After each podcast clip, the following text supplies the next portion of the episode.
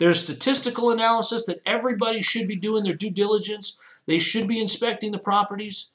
They should be looking at the, the numbers of it all. You should never bet on tomorrow.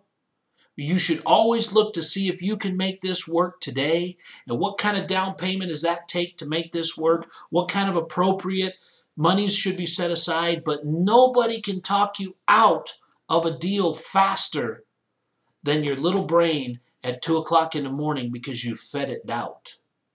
Nobody can undo a deal that is set to close faster than someone who is, has, has let the fear of tomorrow outweigh all the due diligence, outweigh all of the all of the book knowledge, all of the statistical facts that ensure that this deal is, is going to go the best that it can go. And it's 98% sure lock that we got a deal here that's going to be good. But your brain at 3 a.m. will tell you all kinds of stuff. And you guys, if you're going to get into real estate, you have got you have got to figure out who you're going to take advice from.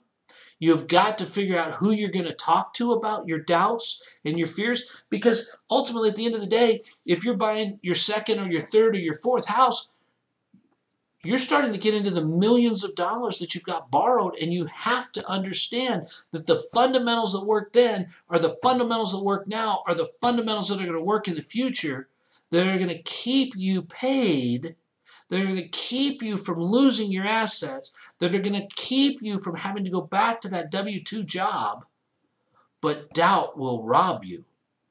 And, and your Uncle Phil or your Aunt Jenny or the broke neighbor down the street that's never owned anything in his life is going to tell you you can't have that.